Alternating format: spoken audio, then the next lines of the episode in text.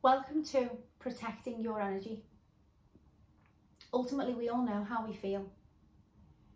Whether it's people that we're surrounded by, whether it's an environment that we're in, all our emotions are messages. This goes for anxiety too. How we feel is a message to us to check in with us. Protecting our energy is so important for us to be able to move up to the scales of happiness that we would like to be at and not be constantly brought down. In this module, we're going to explore emotional dumping. Emotional dumping is when we are not asked if we have space maybe we emotionally dump on somebody else, which is where our journal comes in handy. It's where somebody else is feeling a lot of emotion. They may, maybe a phone call, and they just, and, you, and then you find after the call, you're like,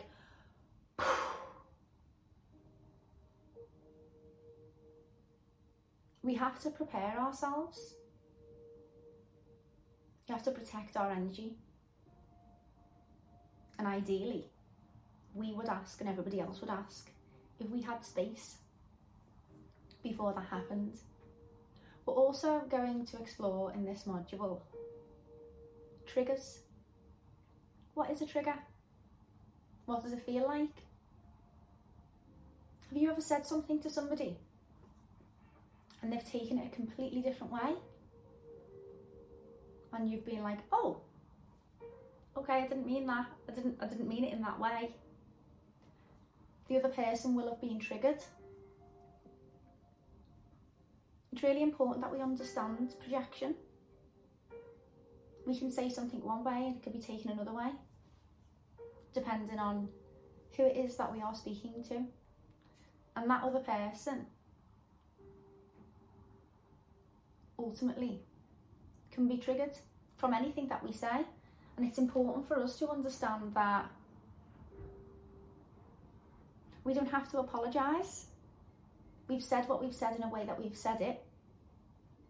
We are responsible for our reactions. Other people are responsible for their reactions. We're responsible for what we say, not how it's received. Triggers for us are messages. If we are triggered in a situation, it ultimately takes our brain back to a time in the past through our subconscious mind where we can feel the same pain that we have felt before. And ultimately, it feels like we're feeling it again in that very moment. When that time has already passed, and this is a completely different situation or event or even person, it's important that we explore our triggers so that we can heal what's hurt us and move on. Not be constantly triggered in multiple situations or not project onto others. We need to give people their stuff back. But we also need to know what's ours. I really hope that you love this module